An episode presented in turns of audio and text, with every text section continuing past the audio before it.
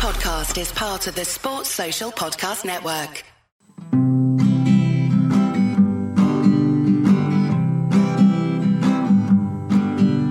They may not be that smart and they may not be that pretty, but they like to talk about Cardiff City. It's the view from the ninny, and with views from the ninny, and not shoes from the ninny, and the view from the ninny. And Welcome to another episode of The View from the Ninian, where things are a little bit different over here this week, where we're celebrating three wins in a row, two wins this week, and we've got a new guest on the show replacing Tom Phillips this week. So, as usual, Ben Price is with me, but we're also welcoming Brittany Laing from the Her Game Too campaign. She's the Cardiff City ambassador um, for that campaign, and we're going to hear from her throughout this pod, but also more specifically about the Her Game Too. So, Ben, how are you? I'm really good, mate. How are you? Yeah, pretty good, thank you. And Britt, welcome to the pod. How are you? Thanks for having me. I'm very well, thank you. Great, great. I'm sure we're all doing very well as we are celebrating two wins on the pod this week. Coventry last week, where we beat them 3 2, and obviously the Sunderland win today, a 1 0 smash and grab. So we'll start with the Coventry game, Ben.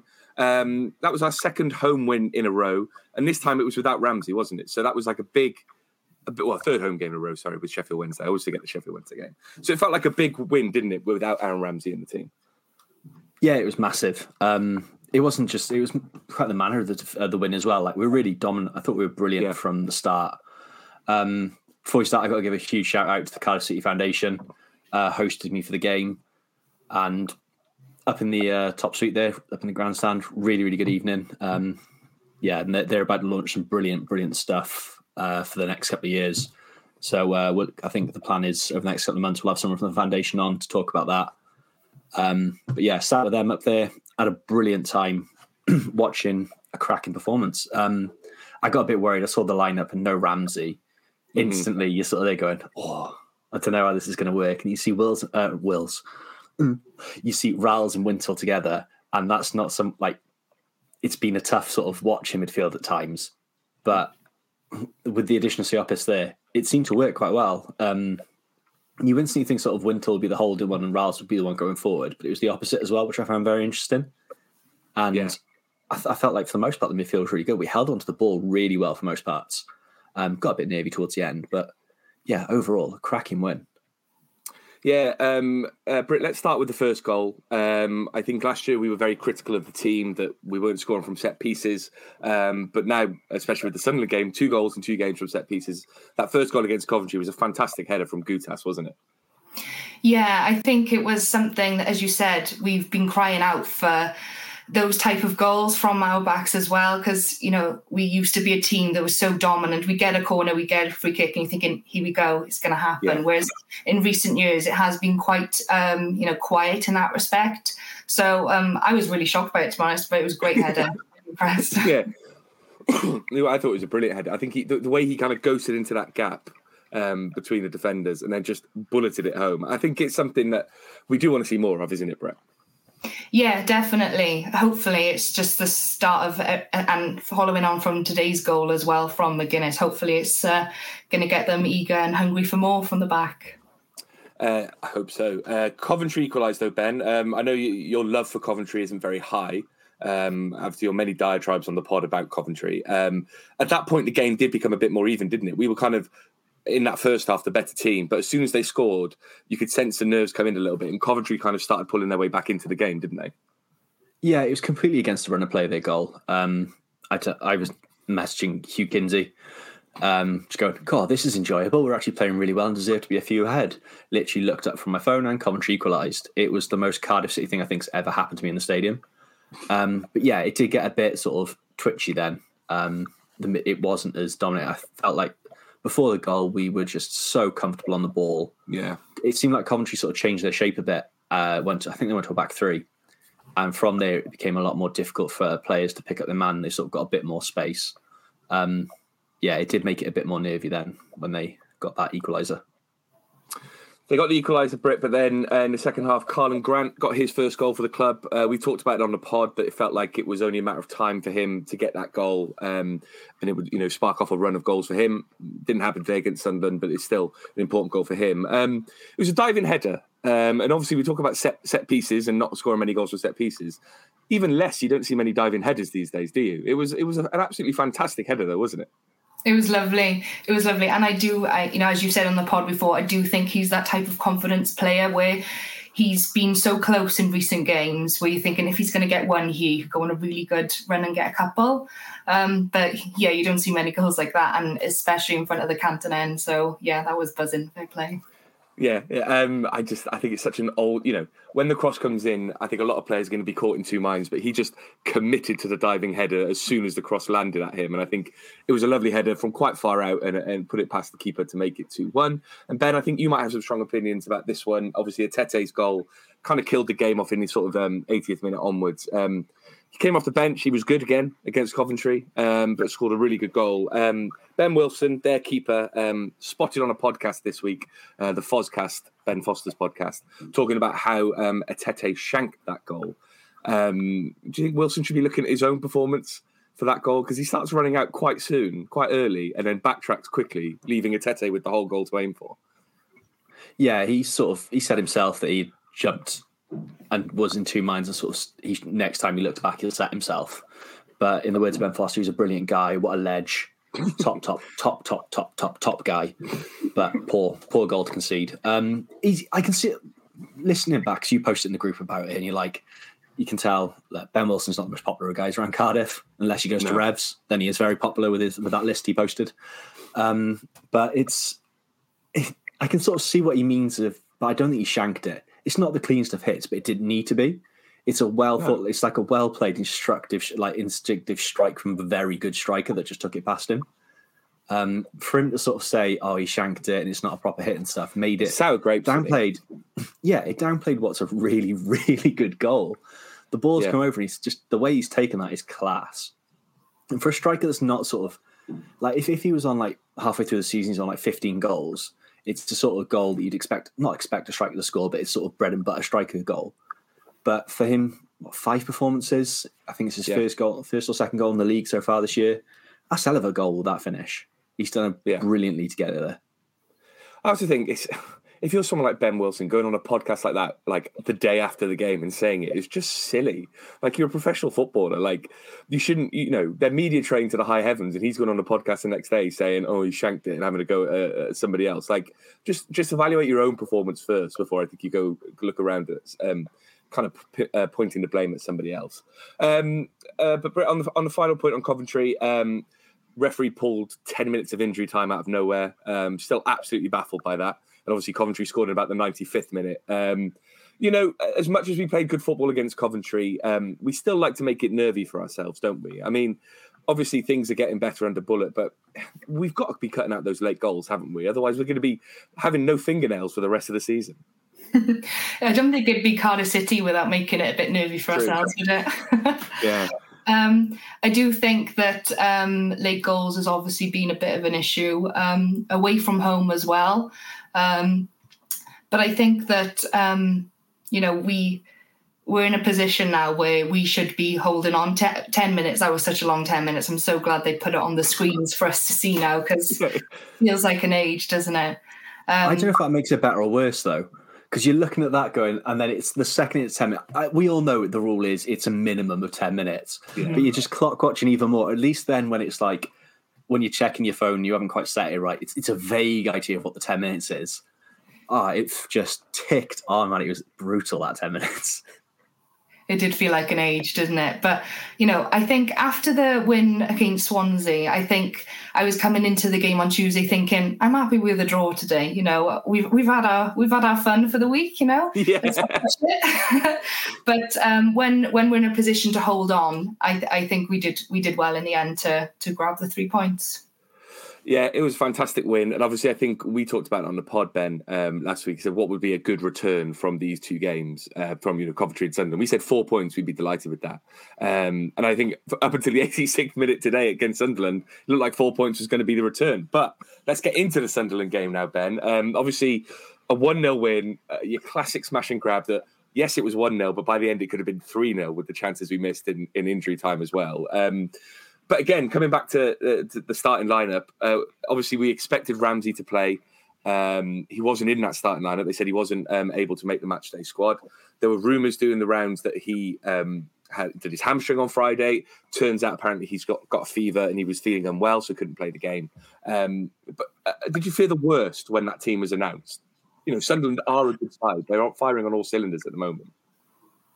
I did, uh, not really. I think I got into a false sense of security with the midfield after the Coventry game. So I thought, oh, same midfield. They did. I, I was really impressed with how the midfield handled Coventry um, midweek. So I wasn't too despondent. I was like, it's like it's a shame. It's a shame Ramsey's not there because obviously it's Aaron Ramsey. He yeah. is the best player in the league, and he let's be real. Um, yeah. So you're going to miss him. But I, I did. I wasn't too there, and I, I also didn't have expectations going to. I like this is the game I thought if we're going to drop points this week, this would be it. It's a tough place to go. So I wasn't sort of despondent, sort of a bit panicky. It was just is what it is. I, I had faith in Winterland Ralls to sort of do what they needed to do. Um, ben might have had faith in them, Britt, but for me, I think I wanted to see potentially a bit more of um, an attacking player to come into the middle of the park. You know, Winter Roll, Siopis, they're all great players, but you know, Colwill, Robinson, do we want to see one of them come in? Would Would you at this stage start thinking about bringing in a more attacking midfield player to replace Ramsey, or are you happy with that midfield three as well? Um, I think away from home, I'm happy with that midfield and like the idea of Colwill coming off the bench just to either give that as attacking forward front forward thinking at the end of the game. Um, I do think that he's the type of player where he's that threat off the bench. I'm not sure about him starting at the moment. I know a couple of people are calling out for him to start. Um, unfortunately, I, I was watching the women's play today, so I was only listening to the first half and watched the second half when I got in. Um, but I think that the midfield, I'm not sure, was there a, a red card potentially in the first half that I they, they should have had a player sent off. Yeah, yeah they should have. Yeah. It's a pretty nasty tackle on Ralls. Yeah, so you know that that changes the game, doesn't it? Sometimes. Um, yeah. But yeah, I think away from home, I'm I'm happy with those three. I, I'm loving Siopis. To be honest, I think he's such a breath of fresh air, and I'm loving watching him in the team. So when he's on the starting lineup, you know, I think we're in, in the goods. Yeah, I think I think Siopis is the. You say about Ramsey being the best player in the league. I think I think Siopis could be even bet more of a, an influential signing for us at the moment because the way he's changed that dynamic in the midfield, he does the work that then frees up Ramsey to be as good as he can be. And I think Siopis is just the guy's a dynamo. I, like every time I watch him, I just think he's going to win the ball back no matter what. He could lose it in the tackle, win the ball back, give it to someone else to do the better thing. And I think that's really important in that midfield. Um, ben, Britt didn't watch the first half. Um, I watched the first half. It was pretty low key, wasn't it? Um, you know, they were Sunderland are a good side, but we did our best to contain them. Um, they had a few chances. They kind of grew into the game a little bit more, but they never really threatened too much in the first half. There were a lot of block shots, weren't there, from distance? Um, yeah, it was, it was, it was. the perfect first half performance, really, wasn't it, at Sunderland? It's.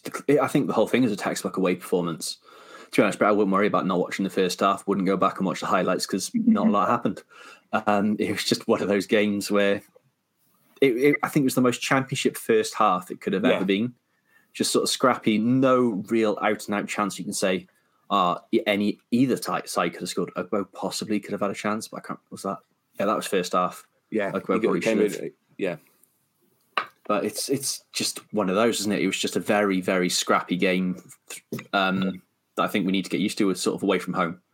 Um, it was nice that we sort of didn't concede. I feel like last year in those games, they're the games we're losing comfortably. Um, the ball bouncing the wrong way, falling to the wrong person, or players not putting their body on the line the right way. Um, none of that was there. It wasn't quite as far as quality goes. It wasn't there, but as far as battling and sort of grit, the performance was there massively, and it was really encouraging for like the whole night. It was really encouraging to me. Yeah, I watched Tony Mowbray's post-match comments, and he said about you know they, we were really disciplined, we were really athletic, and we we deployed that block really well. And I think the amount of times that McGuinness or Goutas blocked a shot or got out and won a tackle and won a header was just, I think those two are developing into such a fantastic partnership, and they're both massive, which obviously makes things a lot more kind of daunting for the uh, uh, opposing players. And I think between them and Alnwick, they've got such a good understanding, and obviously Ng and Collins are playing some of their best football as well at the moment. So I think the whole defence deserves a shout out for today. Um, we'll get on to the kind of Etete, Ugbo conundrum um, shortly, but um, Britt, in the second half, the the game really opened up, didn't it? There were times where the ball was going back and forth, and as Ben said, the first half was almost championship, uh, a good a good advert for championship football. The second half was a brilliant advert for it because either team could have won. Really, I think Sunderland probably had more of the chances in the second half, but there were times where it, it was end to end stuff, wasn't it? Yeah, it was really end to end, and I think it's one of those. If you're not a supporter of either side, it's a it's a good even um, game to watch. Um, I do think you know at the end we proved we could have had we could have had three at the end, but you know they could have had three as well. Um, we are getting uh, better at taking our chances, uh, but you know if you're going to ask me, would you rather Ollie Tanner score today or score the weekend before? I'd certainly say the weekend before.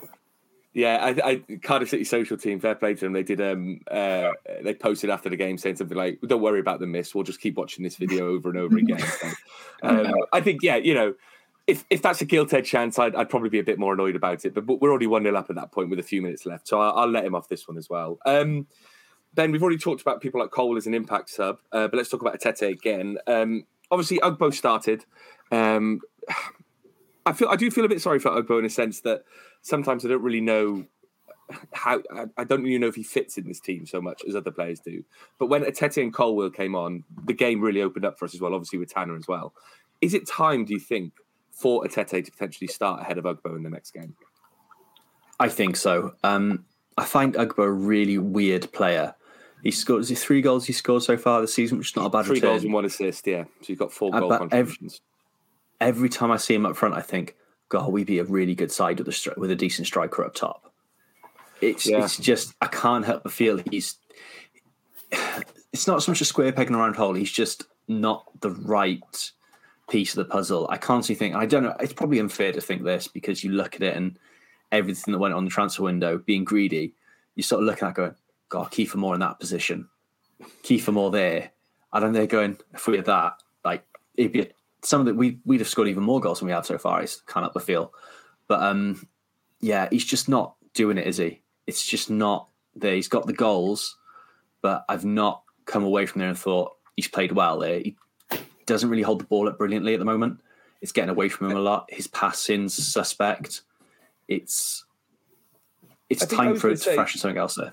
I think it's time for a fresh start as well. But I think some of the best football I've seen Ugbo play is when it's been him and Ramsey almost as like a, a, a ten and, and, a false and an eight almost against Ipswich away. There were moments in that second half where, whenever we went forward, those two would combine somehow and something would happen. And I think it's really interesting because obviously Ugbo's probably developing quite a good relationship with Ramsey. And maybe today when Ramsey's not there, maybe last game when Ramsey's not there, he looks a little bit lost. But when Etete comes on, Etete's obviously bright, willing, and wants to do everything. But he's also really good at almost getting the ball and then taking it forward. There was a run he had in that second half where he took it past about three or four players and it came from nothing. And it was like, I, I didn't even know if Etete really knew what he was doing. There was a moment where he kind of nutmegged someone, he went the other way, the ball was going through. And it was, Some, someone tweeted more of that.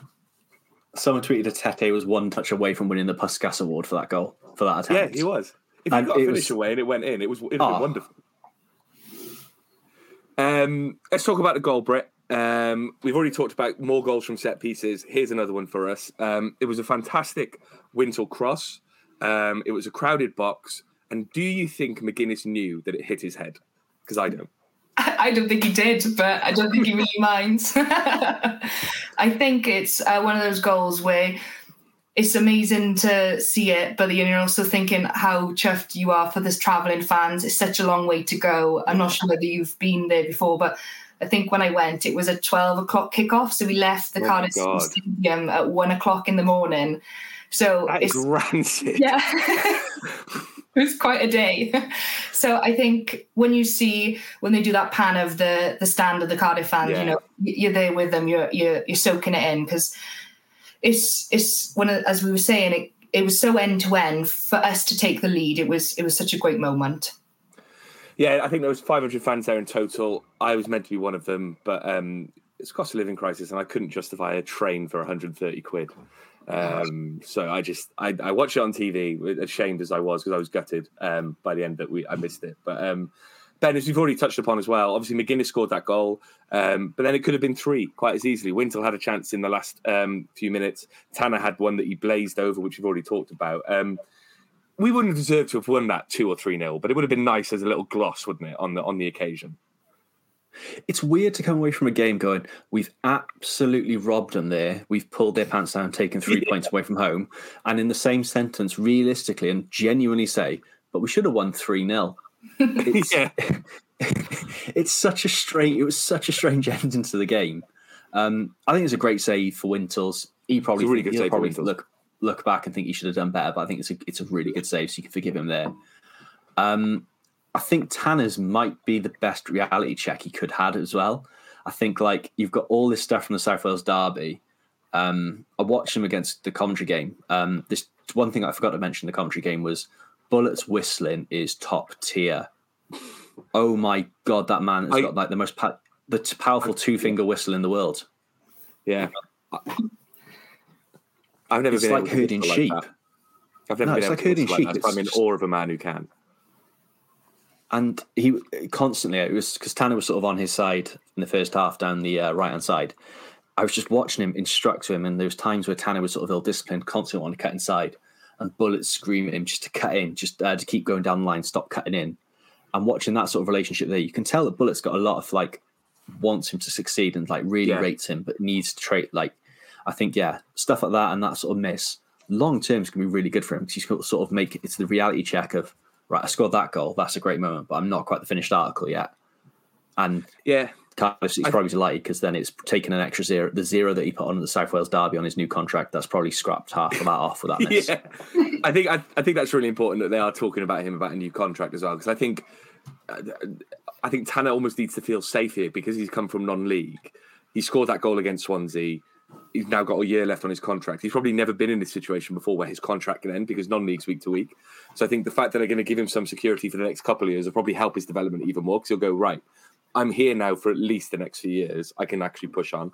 Um, and Brett, the final point on the Sunderland game, um, we're now up to seventh. Um, you know, I think when Bulut came in in the summer, we were all looking up to mid-table, 13th, 12th, 11th. But we're what almost what 10 games in almost, and we're already up to seventh. I mean, did you expect to be in this position at this stage of the season? Uh, are you enjoying being this high in the table?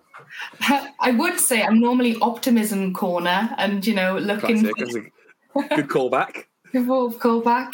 Um, I think, especially with the embargo and how difficult we found it last season, I think when we first started playing, well, when we played that that well against Leeds, I was thinking, "Oh, is this a one-off?" You know, we're doing yeah. really well here, and I just think that there's been times where Bulut's changed it and he's done the right thing. I think if you'd asked me, you know, this time last week, would we have nine points out of nine, we'd be up to seventh. I thought you'd be losing it, you know. So it's it's it's a great position to be in.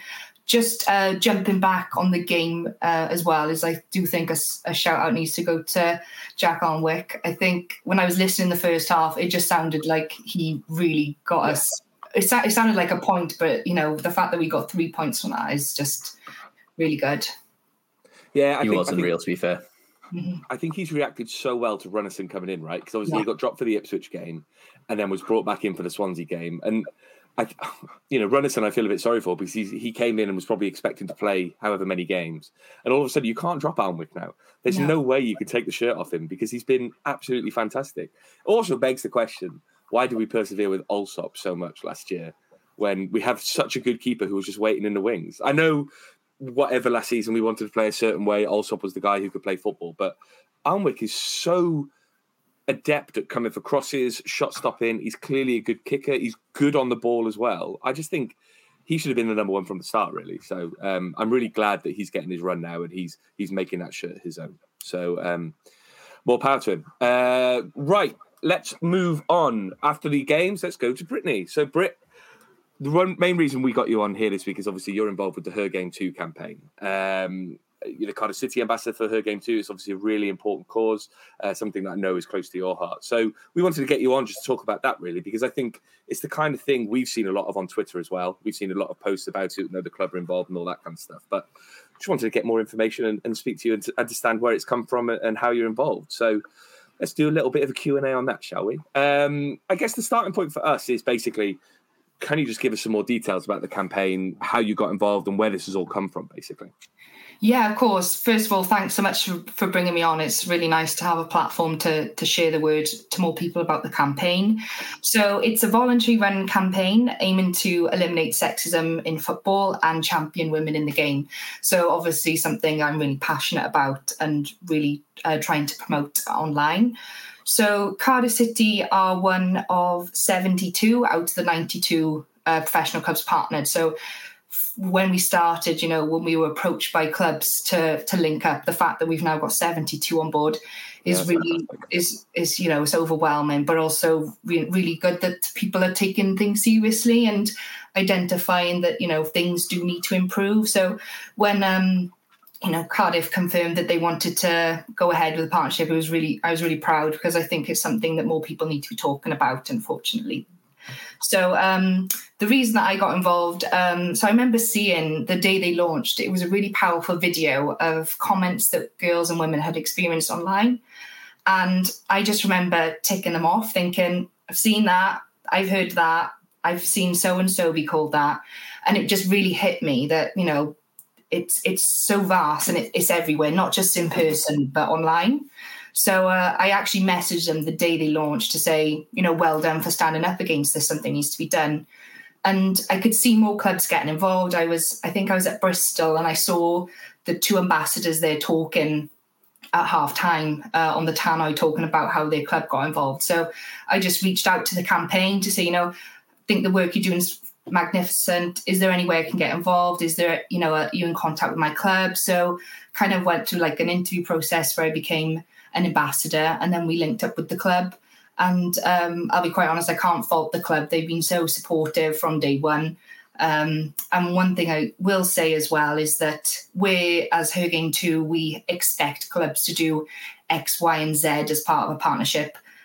Cardiff already had so many things in place, which is you know really positive. I do think they're forward thinking. So yeah, I can't fault the club at all, really. That's great to hear. I think you know, say what you want about the club, but it sounds like they were really progressive on this front anyway. And I know they, you know, I, I know from being a Cardiff fan for so many years, there's always been relatively prominent uh, female football fans who have been linked to the club and all that kind of stuff. So I think it's you know that, that's always been something that I've seen um, as a fan as well. I guess then the next question for me is um, obviously being an ambassador. What does that what does that actually entail for you? You know, obviously you're working with the club, you're, you're working to put these processes in place, but what do you do on almost like a day to day basis with the campaign? Yeah, so as an ambassador, you're kind of like a link between the campaign and the club. Um, one element is because all clubs are run differently. What works in some clubs, you know, doesn't work in others. As the campaign grows, it's very difficult for the team to understand what's going on and, you know, clubs across the country. You know, as I said, there's 72 professional clubs involved. If the girls that started it were managing it all, you know, it'd be so we're all volunteers yeah. at the end of the day. So you know, being an ambassador, you're kind of that link between the club and the campaign. If there's any issues that people have brought, because we've got a reporting system on our website. So if people perhaps don't know how to report, or if people feel uncomfortable reporting something at a game, or if they've experienced something online and kind of want to raise it but don't know how to go about approaching yeah. it, they can come to us, they can message me as an ambassador, they can report it on the website and we then have a responsibility then to relay these reports onto the club, uh, onto the EFL as well, because we're linked up with them. But also, if they are serious, get the football policing unit involved as, as well. So it is a role that I'm really passionate about. As I said, the club have been really welcoming, and um, you know they they're always forward thinking and and what they can do and uh, promoting not just uh, reducing sexism but also champion women. You know they're yeah. really sharing the word about the women's team. You know, yeah. they've gone semi-pro, which is incredible. You know, it's it's such a it's such a opportunity for young players coming through thinking, you know, I can represent Cardiff City in this manner. So, you know, it's really good. It's really positive. Yeah, it does feel like over the last few years the women's team has come, become a lot more prominent, uh, and obviously I think you know, this year going to the Champions League and all that kind of stuff has been fantastic to see. So I think the semi-pro steps really important. Obviously Wrexham have done it as well, which is um, huge for the for the women's game in in, in Wales. Um, obviously you talked then at the start about the kind of the comments that people have seen and the, the video that you were showed. I guess I know you've been going to games for years. You know, I, when I started the podcast, I know that you you were you were listening to the podcast ten years ago when we were starting it back then. So I know you've been a Cardiff fan for years. So, what's your kind of personal experience of going to games and kind of what what people have said and and and, and how that's made you feel about um, going to watch football? Yeah, so as you said, I've I've been a I think I've been a season ticket holder for 15 years, me and my dad. So, you know, Cardiff City, as cheesy as it sounds, is my life. You know, I'm a, a yeah. massive Cardiff City fan, you know, massive Wales fan, just have loved football all my life. And I kind of feel like I'm in a generation where sexism in football is expected, is anticipated, yeah. is preempted. You you know, should I say this because so and so could say that to me? You know, it's always been there. And I think you know we're kind of now thinking, why have we why have we got to put up with it? Why have we got to expect it? And um, you know, for me, uh, being um, you know I'm in my thirties now, I don't want the next generation of not just Cardiff City yeah. fans but football fans feeling the way that some of us have, and you know being subject to some of the comments that we have. Um, I do think that in this day and age, social media is people can hide behind, you know, these yeah. anonymous accounts and, and say XYZ. But, you know, it is happening in person as well, which be, can become really intimidating and really make you think, you know, is this something I want to continue? Um, you know, I do think that I'm at that point now where I've got the confidence to question if things happen, but some people may not. And that's the yeah. sad part. I'd hate for somebody to experience something and first not know what to do and you know secondly potentially say you know i don't want to play football anymore because you know this so yeah. So have you have you heard stories of people being completely put off um, from going to games, playing football, all that kind of stuff because of comments people have made? Yeah. So as I said, I, I haven't been put off. I I have experienced it in person before, and um, I remember thinking, did he just say that to me? And then I was yeah. in my teens, you know, and then I remember going back up to the stand and thinking, wow, if that man thinks it, does every person here think that? You know, it can become quite intimidating. And the bit yeah. that's always quite upsetting is that when people hear it and don't question it and, you know, be allies and, you know, say, come on, that's uncalled mm-hmm. for. Um, so as a campaign, we do hear some heartbreaking stories. You know, I think it's, over we did a survey when we started and it was over over 90% of women had seen it online. Uh, over 60% had experienced it themselves online. Wow. i think it was over 50% had experienced it at a game or at a pub. Now those are really quite you know sobering numbers. Yeah and i think unless you talk about it and unless you know express you know and talk about things on podcasts and online it's it can be going under the cracks. People don't feel comfortable talking about it. So, you know, some of the the responses we had in the survey, I remember thinking, if that happened to me, I, I don't think I'd go anymore. I don't think I'd yeah. safe. And you know, we want to make sure that not just at our club, we want all club, we want women across the UK and across the world to just do what they do what they love. You know, we all go to football to feel a part of something. You feel part of your club. And it's the um, community um, aspect, isn't it? Exactly, yeah. So I think the more people we got talking about it, the more people that stand up for it and say, you know, are you okay? Do you need help? Do you want me yeah. to report it for you? You know, people being allies and looking out for each other. So yeah, I think you know it's one of those things. It's you know football is in, inherently a male-dominated space, and I think we, as as a male football fan who's been going to games for years, obviously sometimes you don't necessarily notice that these things are happening because you're you're part of that little bubble. And i think that's the really sad thing is that you know when you hear of these stories and hear the, the stuff that you're you're, you're seeing and, and, and, dealing with it just no one should be put off from going to the football by mm-hmm. some drunken idiot or someone making a stupid comment. Do you know what i mean? It's it's really horrible to hear that. So um, i think it's really important work that, that, that you guys are doing. I guess the, the question i got around the kind of going to games obviously you say you've been going for 15 years are things better now? Obviously, there's still a lot of work to be done with that survey. You're saying there's still a lot of this stuff going on, but have things improved already, or is there still there are still these comments going on? I think online is is you know, it can be quite a hateful space sometimes. So I do think online is a really big and a very difficult thing to tackle as well. I think in person, it, you know, I'm not sure whether you can notice it at games, but for me, there's so many more women and girls going to Cardiff City games now, which is that's good is, to hear. Is incredible. Like, you know, there's times now where I've got a queue to use the toilet, and you know, every time walk in and not see a soul. So yeah, it's amazing. You know, the club have worked really hard to create, you know, welcoming spaces for families, women, girls. You know, um, is is a cheesy thing to say, but football is for everyone. So yeah, you know, the fact that the that there are environments that women want, you know, want to go and support their club is great. Um, I will say that as a campaign, you know, we get reports weekly. You know, this isn't just club related; it's, it's all the clubs. We get reports yeah. all the time. It might be that things seem high because people feel more comfortable talking about it now. So it might be that we're seeing increases in reports. I see what you mean, yeah. Yeah, but it's kind of coinciding with raising awareness and people thinking, do you know what? I, I I'm reporting I'm that. not standing for this anymore. Yeah, yeah. yeah.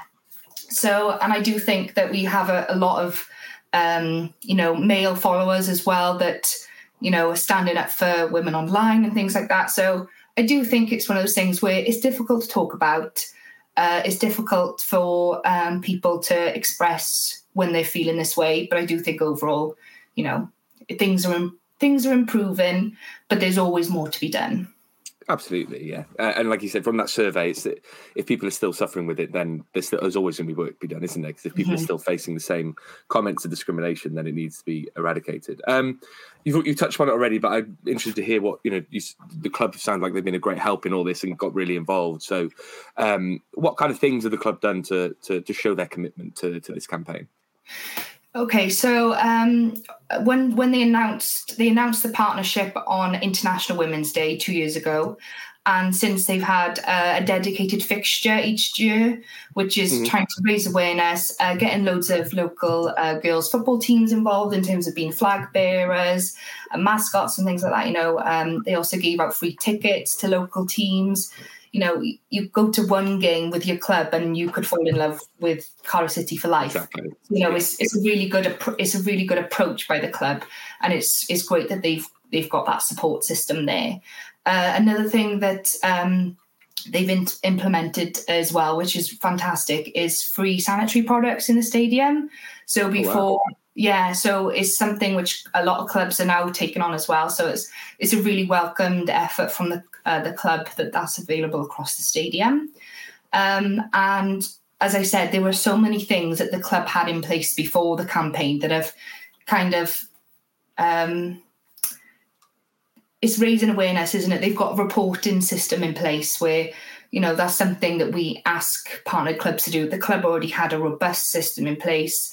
You know, they've got the CCTV system. You know, yeah. can be identified. People you know you can anonymously report things in a safe way so the club have got a really good uh, approach uh, set up already which is really good um uh, let's talk about the reporting system. Obviously, I think we talked about it just before we we came on came live, basically, and in, in the fact of kind of raising awareness around that. I guess Uh, to, to kind of round off this chat, I mean, how do people report things in the ground, and you know, what what what would you say to people if they witness something happening that they think, oh, that's discriminatory. That's that's not very nice. How should they should they just report it? Could, should they call it out? Should they raise it to a steward? You know, what could people do to to kind of be a good ally?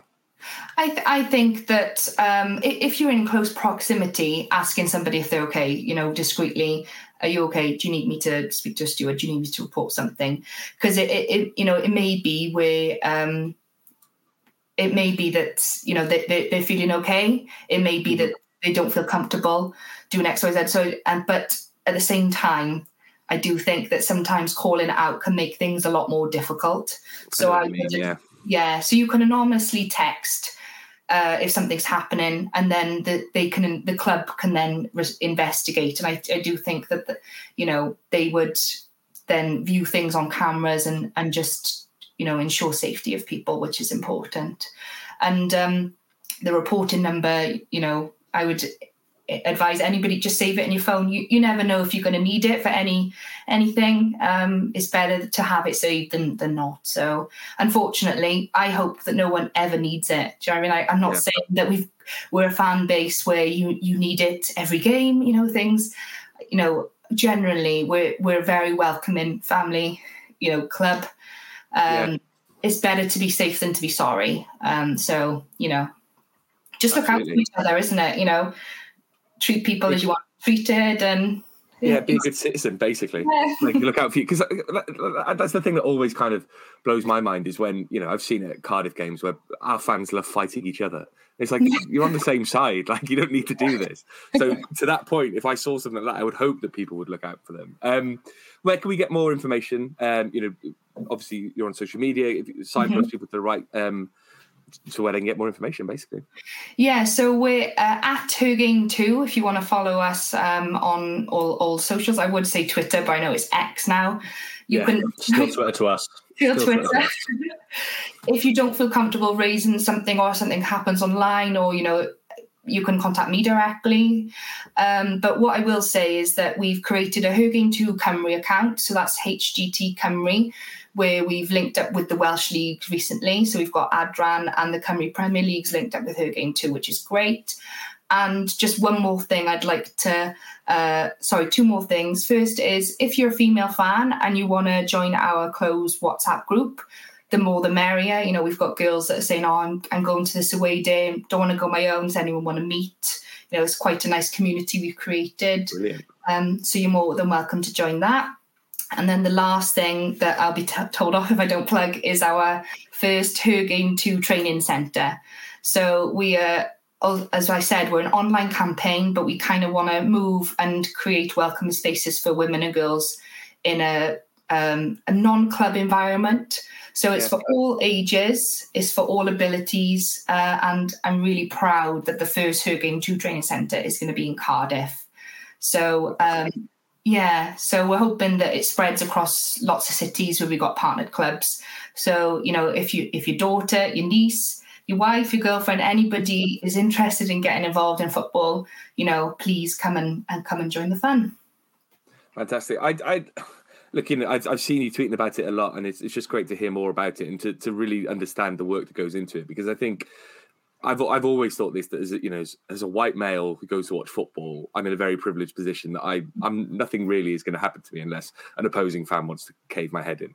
I think when when you're someone who's going into an environment that isn't, you know, you know, as a female going to a football match, that's not you don't see many of the same people around you um, and you feel less comfortable and i think it's really important to create those safe spaces and create access for people to go to games where they feel comfortable with people that they can go to games with so i think the work you're doing is brilliant um, and i hope it you know i hope it really does change the attitudes of people around football so i just want to say congratulations on the work basically Oh, thank you. Thank you for letting me come on to speak about it. It's um, you know, really, really nice of you to invite me on. Of course, it's our pleasure to have you here. Um, sadly, we do have to go to Twitter now, um, which is obviously the where all the bad stuff happens. But we've got a quite nice positive fan base behind us. So I'll rattle through some of these comments. I'll ask you some questions as we go. Uh, our Twitter, of course, is VFT Ninian, uh, VFT Ninian on Twitter. Um, Ryan March, friend of the pod, says sex and drugs and bullet ball. Uh, Adam James says, "Do we dare to dream of the playoffs?" Um, Brit, Optimism Corner, do we dream of the playoffs? Oh, steady on.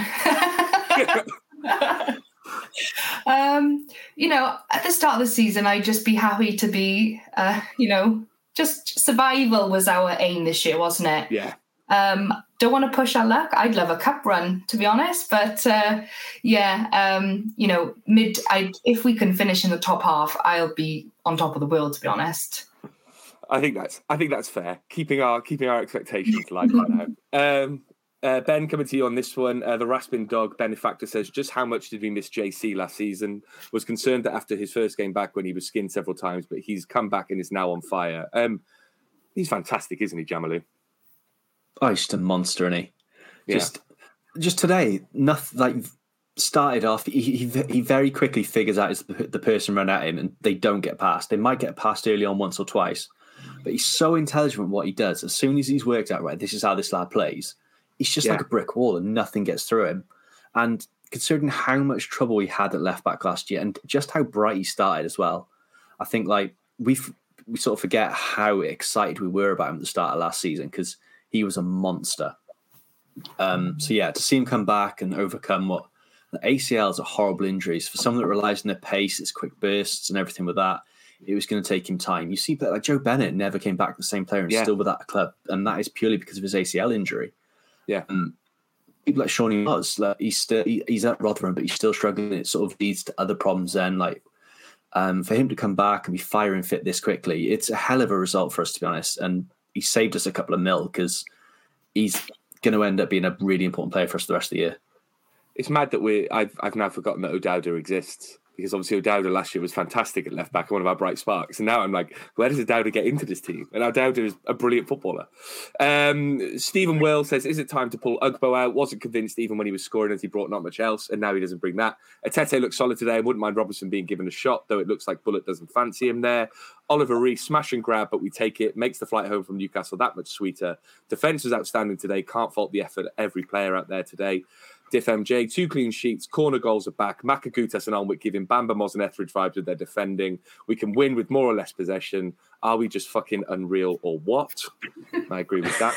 Um, James C. Roberts, someone said after Ipswich we will play worse and win games. Felt like today was that game. Boys had to dig in and make important saves blocks. Funny old game, but could have ended up 3 0 and still been a robbery. I'm well and truly on the bullet train. And Brit, on that point, play worse and win games. Leeds at the start of the season, we were 2 0 up and drew 2 all. Ipswich 2 0 up and we lose 3 2. Today's game is kind of like us clawing those points back a little bit, isn't it? Because we weren't great, but we got the win, which is what, you know, winners win. Definitely. I think it's there's been so many times last year as well where we played so well and lost. There's so many times where we dominated, had so many chances, but just weren't clinical enough and, and they'd get a late goal.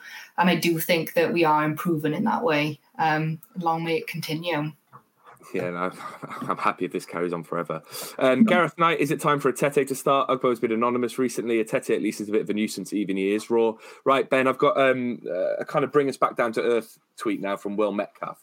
Front three Here today, unconvincing. Need our first choice winners back ASAP. No creativity in the midfield today. Should have started Colwill in the CAM role. Collins and Alnwick are immense, give him that. Sunderland fans quiet as the grave for such a big club. Point five, let's not get carried away. Should we get carried away, Ben? Yeah, I'm having a good time. Look, I had no expectations going in this year. I didn't know what to expect. We're playing good football. We're picking up wins where we shouldn't. For I, I thought like the whole thing. Like, there's a lot of people give Karlan Grant a lot of grief. Um, Mm. For me, he's one of my favourite players we've got. I think everything like It's very Good willing, comes from very him. positive. he's he's going to be huge for us throughout the season. Like that goal, like Britt said earlier, was like he's a confidence player. Same with Méïté, looking better every game. It wasn't the easiest games for him today. Um, there's massive things to get enjoy to sort of get excited about. We've had such a crap couple of years. It's been really rubbish. I'm loving this year. I'm having such. I'm enjoying watching Cardiff again. The club feels sort of like it's got that spirit back about it. Yeah, I'm getting carried away. I'm going to enjoy it. Quite right, Ben. Quite bloody right. Um, Alex uh, Jonesy the Giant says, "Can we get a fact check on the last time we won three league games in a week?" Um, I did look on FOTMob. Uh, please sponsor us. I think it was February of 2021 where we beat Bristol away, Rotherham away, and Coventry at home three one on the sixth, the 9th, and the thirteenth of February. Um, and then we followed it up the next week with three wins in another week. Um, Luton. Uh, Luton away 2 0, Preston at home 4 0, Bournemouth away 2 1. We won three games in a row then. We also did it in It was the 2020 McCarthy time, wasn't it? that was when McCarthy came in, and we thought we were, oh, he's rubbish. Oh, we're going to get the playoffs. Give him a new contract. um, we did it in uh, November, December of 2020 as well, where we actually won um, three games, four games in 10 days. So, fact checked for you. Uh, Richard Endicott, uh, this one's for you, Britt. As Rihanna has insured her legs for a million quid a few years ga- back, do you reckon Alnwick should follow suit? Should he insure his gloves or his hands, maybe? Yeah, definitely. 100%. Uh, the common bluebird. First, we couldn't score goals. Then we couldn't keep uh, keep clean sheets. Then we made poor subs. Erol Bulut has addressed every criticism um, Cardiff have levelled at him, faced it and sorted it. Sod loan players. I'm thinking I'm falling in love with the manager. Uh, Chris Bradwick, Bradwick says, "Is the pod without Tom has the same effect as Cardiff with Ramsey?" Um, ben, does it have the same effect on Cardiff with Ramsey? No, I think we're performing quite well, and I, I think is a good time to bring it up. To be honest, um, yeah, go on. Why, why, why, why, is, why, why is Tom not here? Where's Tom? Where's Tom Phillips, Ben? Where in the world is Tom Phillips? Tom is currently out in France watching egg chasing. So, look, the commitment to the podcast, me and Ben here, Brits come in doing a brilliant job. Some would say Yeah. talking a lot more sense than Tom. Sensible, Absolutely. important points, not getting carried away, not spiraling into a pit of depression, level headed, very solid performance. Um, so, yeah, that's where Tom is. And this is why the pod's performing much, much better, in my opinion. I will. I because he's not here. I will speak up in the defence. His his his partner is Australian. It is Australia versus Wales. Um, they can go watch Australia play Wales in, in the Rugby World Cup. Then they are allowed. All I'm here, all I'm hearing is excuses. I'm here. Look, I, I, I was in Lisbon. I did a podcast from my hotel room. I did that once with Greece as well. So you actually, yeah, you're right. I hate Tom Yeah, Phillips. Bollockston. Don't, yeah, sod him. Sod him. He's not coming back. He's not coming back. Um, Connor. Gill, genuine question. How did Allsop get minutes for us last year when we had Alnwick on the bench? Um, Ian Ballinger, um, uh, this one's for you, Brett. I'll ask if you can clear this up. It appears that despite winning three games in a row, we are the worst side in the division, according to those three team supporters. Is there any chance you could clear this up? Britt, what's your theory? I think they're a bit jealous, aren't they? It feels like it. It feels like it. I think it's nice to like not not get carried away, but actually just soak it up. Like as you said, when's the last time we had three three games on the bounce with a win, and one of them being a derby win? You know, I'm Yeah. very much on the, you know, let's en- enjoy it while we're here, and then maybe we'll come back down to reality with a bang soon. But you know, football's a roller coaster, isn't it? So you just got to soak up those highs. That's it. Like I, I, I remember I was thinking about this on when we started this pod. I, I don't remember a week last year where we did a pod followed by another pod where we won two games in a row, let alone three, let alone four in four in five or whatever it's been with the Sheffield Wednesday game. Like every week last week, we were doing a podcast talking about the same crap football and the same crap performances and the same, you know, uh, the club seemed to be spiraling out of control. And we should enjoy it because we're here, we're doing a podcast about it. We can't talk about it nicely. Then what's the point? Um, Nathan Davis, Cardiff are good, aren't they, guys? Bloody right, we are, Nathan. Uh, Gareth Dunning, not much to debate, so let's try this. Coke or Pepsi? All right, I'll, I'll go back to back. So, Ben, Coke or Pepsi? Uh, Pepsi Max. Okay. Uh, Britt, uh, where do you keep your chocolate? In the fridge or in the cupboard? In the cupboard. It's Uh, not. Ben, go on, Britt, carry on. It's not in a fridge in a shop, is it? That's my thing. That's a very good point. Uh, ben, Marmite or no Marmite? Uh, all the Marmite. Marmite and more Marmite. I love Marmite. Uh, Britt, pilau rice or plain rice? Or pilau. Uh, ben, corned beef, corned beef pasty. I said that really weird. Or a steak bake. I love a corned beef pasty. It's it's it's a new thing to my Greggs order. Um, but yeah, I- d- for you, I'll never eat a pe- like if someone goes to me, "Do you want a corned beef sandwich?" I throw Never. it at their heads. But stick stick it in pastry, a couple of onions in there, and it's immense. It's a top top tier bake. Uh, this is the controversial one, Britt. Chippy Alley or Caroline Street? Oh no, I'm gonna. People aren't gonna like me now. Are they? Uh, it's it's amazing how personal they get with this. Yeah. Listen, ben, ben will forever be known as the guy who puts barbecue sauce on a kebab. it's got to be Chippy Alley for me. Sorry, Ah, see, I say Chippy Lane. It's just gone down in everyone's books, haven't I? Yeah, you have. you- Yeah. Tom, well, Tom, you can come back. to- Tom's back. Uh, and then the final one, Ben, curry or gravy? Ah, curry sauce. Good. Um, I won't give my uh, opinion on any of those. Uh, Lee Johnson, uh, three out of three since Erol raided the club shop. I love this man and I love this team. What a time to be a Cardiff fan. Simbo, um, when he's not criticising my quizzes, he's got can't wait. When was the last time we won three on the bounce? Generally can't remember. Up the sheep shagging booze. Luckily, I researched it for you, Simbo. Rewind. You can hear it then. Uh, Chris Peplow, considering Goutas looked like he had an error in him, he has been outstanding in the last three games. I wanted a point, didn't expect three. Unbelievable uh, effort from the players today. Gabriel Dacey, great game. Looking forward to randomly bumping into you lot going to an away game from London. Uh, probably Stoke is the next one I think we'll be going from London for. Uh, Frisbee, am I the only one dreading our impending return to the Premier League? Connor Griffiths, I'm enjoying watching Cardiff again. Harry Dickens, funny old game football, in it. Stephen Williams, huge win, huge week. Momentum is building. Plucky eighth is looking like reality again. Uh, Owen Davis says, Where do you think the change in mentality has come from this week? Soaked up the pressure and then could have easily had three at the end.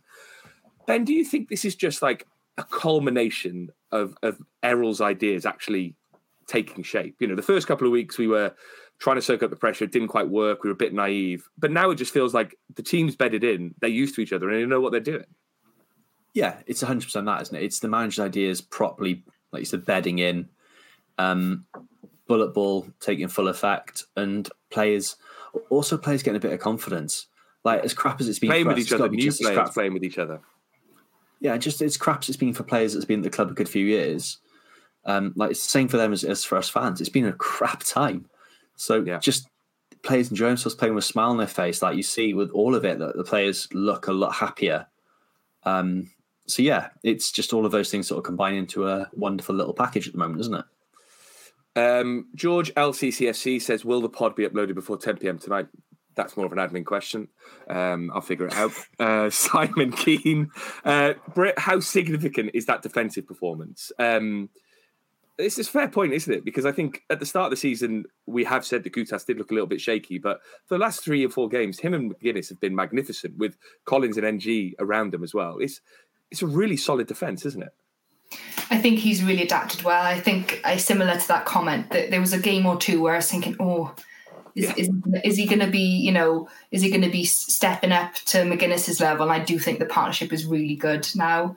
Um, and as you said earlier on as well, the fact that we've got, you know, I know Dowda wasn't brought in as a left back, but we've got we've got cover as well now as well. So we've got that, you know, in the cup game. You know, I, I think there'll be a couple of changes. I think players will be rested, and you know, I, I do think that um, I think they deserve it after the last. Yeah. They look a bit dead on their feet sometimes. Um, Alan Griffiths, K. Sarah Sarah, Connor Davis. Promotion basically confirmed then. And I saved this one for last. Reese Spear. The Tequila Goutas chant has to be one of the best but worst chants in a while.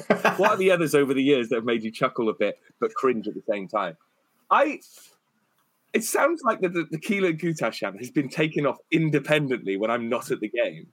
I start. I, I said this on Twitter, but I started at Ipswich away just because I was giddy and excited and people joined in and it was going off all game and it sounds like it's it's it's the Goutas chant now ben isn't it Yeah, and that blows my mind. That that is gen, gen, genuinely. It's so brilliantly stupid, though. I think that's why it's caught on. Like, I, I think the best football chants are the stupid ones, the ones that Yeah. when you sort of look at it and work it out, you're like, what have we actually just sung there? And yeah, Yeah. I'm all for it. uh Britt, what have been your, some of your favorite chants over the years Uh, I've got a bit of a love hate relationship with "Ooh, it's a corner." I, I just, I just don't know where it came from. Like I've been in the can in the middle of the canton since the CCS opened, and it's like the bottom left-hand corner of the canton just started. "Ooh, it's a corner," and you know it's it's clinging on. And silly yeah But do you find yourself singing it at random times? Like, Yes. I'll just be, I'll walk through like the kitchen in work, just going, ooh, good. I'm just going like, if anyone else looks at me, I'm mad. the one I always liked because it's kind of like really nicely encouraging is all we are singing is give us a goal Mhm. that I- it's because it's so it's so almost like banal positive and encouraging like you know you know get into them fuck them up all that kind of stuff's funny but all we are singing is give us a goal it's like we're desperate for a goal here um I still think right, one of the most underrated things at the CCS that I can't remember. I haven't heard it for a while, so I don't know if the guy who did it doesn't go anymore. Is someone does like a high, wide, and handsome shot for either team, and all you hear is someone like the most high pitched whistle of woo, woo, woo, woo, oh yeah I don't know if you who can hear it it on is. tv as well yeah Oh, it's so Yeah. good, and it just randomly, and I miss hearing that because I haven't heard it for a while. So hopefully, whoever does that, hopefully they're all right. But yeah, every time would make me laugh.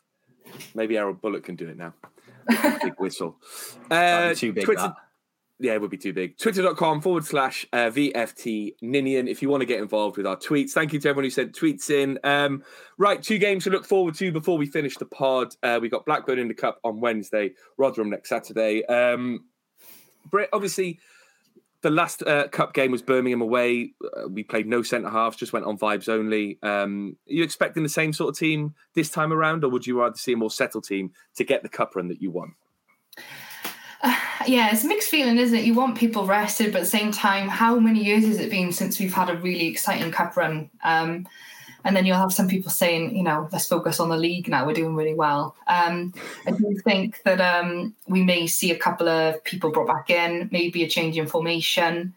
Um, I do. I'm not sure where that Birmingham performance came from, man, because I remember seeing the lineup and thinking, you know, one, of my friends from Her Game Too is a is a Birmingham um, fan, and I messaged her thinking, you know, you, you could really you could really do some damage tonight, and we, Yeah. with that performance. So, you know, I think we'll uh, could be in for an exciting uh, night this week. I hope so. Um, ben, obviously, Blackburn were, I think, 2 0 down to Ipswich, ended up losing 4 3. Um, they seem a bit of a Jekyll and Hyde team this season, as much as they were last year.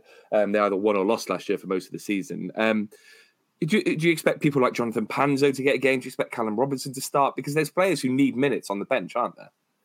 Yeah, I think it's the perfect opportunity for players like that. Uh, Panzo's definitely one. I'd be amazed if he doesn't start. Um, he's been really unlucky to come Yeah. in, and we know he's a quality centre back. Like Coventry fans really liked him. There was a lot of hype around him. So the fact he came to us instead of Swansea, um, another win for us there. um, it's just yeah, it's it's the perfect opportunity to bring those in. Um, the Cam Robinson thing's a strange one, isn't it? He's gone Yeah. from being our most important player last year to not be able to get a look in. So yeah, him coming in again, Colwill. I think he's scored in every round Yeah. so far, isn't he?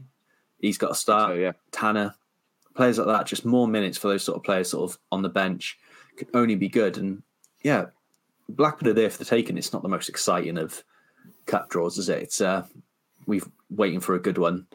Um, but fair play to anyone that's going on Wednesday. But as I pointed out at the time, who did we play in the run to the League Cup final in 2012? Blackburn. We played Blackburn, so it's a good omen. Um, Britt, are we getting through? Are we getting through to the next round? Yeah, I'm going to stay on the positivity train. I am all aboard the Right. bullet train. Yeah, all aboard the bullet train. Ben, are we going through? Yeah, I think we will. Class. I can't wait for us to go on that cup run. Um, and then finally, to look ahead to Rotherham next Saturday. Um, another league game, another game at home. Um, I'm going to check Rotherham at the moment because I don't think they're doing particularly well. Um, they are second bottom, uh, only above Sheffield Wednesday. I think they lost this week. Oh, they drew one all this weekend with Preston, which is a bit of a turn up for the books. Um, this has got a must win, isn't it? We, we carry on the positivity. We're going to beat Rotherham, aren't we? Yeah, I I hope hope- so. yeah. Sorry, Ben, you go. So I thought you said Ben hope now. I probably I probably said a combination of both I'm losing my voice. Uh, yeah, you go, Ben, and I'll come to you next, Brett. Sorry. Yeah, look, it's a, it's a big game for us. It's it's the kind of game we've struggled like traditionally. Teams, I, I keep I keep on wanting to say teams in and around us. You Yeah. know, we're seventh now. We're not we're not sort of there, but um, it's the kind of fixture we've like not particularly. It's where we need to improve. I think the weakness has been taking games to teams, and I think this fixture against Rotherham's the perfect chance to do that at the Cardiff. City- Yeah, at the Cardiff City Stadium, isn't it? Is that the Cardiff City Stadium? Yeah, yeah. So like, it's the perfect opportunity. Crowds can be good. Crowds should be bouncing. Um, atmosphere should be really positive. Let's take the game to and sort of look to pick up another huge win. Um, but it's exciting, isn't it, that we could say if we win this game, there's the potential to actually get into the playoffs. Obviously, we're seventh at the moment. Um, how important is that for like the mindset of the club that all of a sudden, you know, we've we've talked about it. We were looking at mid-table. Now all of a sudden we're looking at fifth and sixth as the people we can chase down, and that just changes the kind of positivity around the club, doesn't it? it's massive, isn't it? Because it's it's not just you know the players and the coaching staff; it's the club as a whole. Everything seems to be going in the right direction. And you know, when you're in a fan base where things like this are happening, it kind of has like a cycle, doesn't it? Where Yeah. you know we're scoring more, where the fans are excited. It kind of just is a is a positive cycle where things influence each other, and it can just keep going. And um, you know, I think it's is it three home games we've won on the bounce now. Like the fa- Yeah. it, it- This is, it'll be our fourth. yeah, it kind of felt like the CCS kind of used to be so difficult to come to, and then last year I think we we weren't didn't seem to be having that kind of like solid performances at home. Whereas this year it's you know we've really transformed that, and it's you know it, as I said they're playing well on the pitch, just scoring, and then and then the crowds lifted, you know, and um, hopefully it is going to be a more difficult place to come this year. I think the Swansea game was a big psychological lift behind that because I think, like you say, last year the football was so bad at times and the performances were so bad that the crowd had nothing to cheer about. If mm-hmm. the other team scored a goal, we would immediately think, well, that's the game lost because we're not scoring one back. Now, you know, the, the Swansea game was, it felt like the touch paper being lit because we won that game. We were the better team. The crowd got really excited. Now we can take that into every other game. And you can see the confidence in the players. If we go 1 0 up against Coventry, for example, even this season, we've gone 1 0 up and lost games. 1 0 up against Coventry. I think we're going to win this game. So then the crowd get behind us, the crowd get more excited. And I think it just creates that atmosphere that we've, you, we used to have. Um, predictions, uh, Ben, are we beating Rotherham? Yeah, I think we will. Britt, what's the score going to be if we win? Um, 2 0. I'm going for another clean sheet. Whoa, another clean sheet. Ben, is uh, Ryan Wintle getting booked? Uh, no. Okay. And being uh, is uh, Britt, is Etete going to score a brace? Oh, I would say yes, but Positivity. I was just plucking random stuff out of my head then. So I don't think Etete will score a brace either. So you're fine to say no. uh, and that's it. Another episode in the can. Uh, Britt, can I just say thank you so much for coming on? Uh, it's been a pleasure chatting to you. Pleasure hearing all about uh, her game too. Use this opportunity to plug it a little bit more. Give people the number, whatever you want to say here. Um, people's lasting memory of, of what Her Game Too is about. Oh, thank you. And once again, thanks so much for having me. So you can follow uh, Her Game Too online. It's at Her Game Too. Uh, we've got a designated Her Game Too Cymru account. So it's HGT Cymru. Um, and please come along to the training centre. We start tomorrow. I'm so excited. I can't wait to see, you know, I'm hoping that it's filled with loads of Cardiff City shirts and, you know, and and as we take these training centres now across the UK, hopefully in the next coming years, I'm hoping all the promos are full of uh, little uh, bluebirds of all ages uh, in the Cardiff Training Centre. Um, yeah, Where, Uh, where the is the centre? Uh, so it's in Butetown, so it's it's the Cardiff and Vale pitches down by the bay, um, but. Uh, we do have um, uh, there's links to it all on the Her Game Too website. Uh, there's a registration form. And as I said earlier on, it's all ages, all abilities. We've had women in their 50s saying, I've never played football before. Can I Oh, come? brilliant. That's amazing. You know, Yeah. we can give that space and welcoming uh, environment for women and girls of all ages. So please come and join and spread the word. You know, if you don't uh, know somebody who want to come, you know, so, someone else that you share it with might. So please spread the word. We'd really appreciate it. Fantastic. Uh, ben, you got anything you want to plug? Uh, no, because we can't announce it yet. I was just Oh, yeah. about to drop that in. Yeah. Well, Well, we can't announce it yet. Spoiler. keep an eye. We'll, t- we'll tell you off air, Britt. We'll tell you off air. Uh, keep an eye on our Twitter tomorrow for. Um, it is tomorrow, is it? We can say about it, Ben. Yeah, it is. Yeah, tomorrow. Yeah. Keep an eye on our Twitter for um, more information on Ben's mysterious announcement. Um, it's very exciting, and we're really excited about it. So we'll put that on Twitter tomorrow. Um, if you like what we do, uh, twitter.com forward slash VFTNinian. You can email us VFTNinian at gmail.com.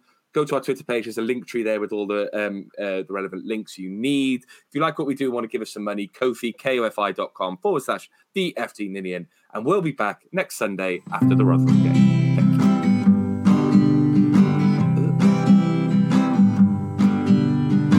Not be that smart and they may not be that pretty, but they like to talk about Cardiff City. It's the view from the ninny, Ninian with views from the ninny, Ninian, not shoes from the ninny, Ninian, the view from the Ninian.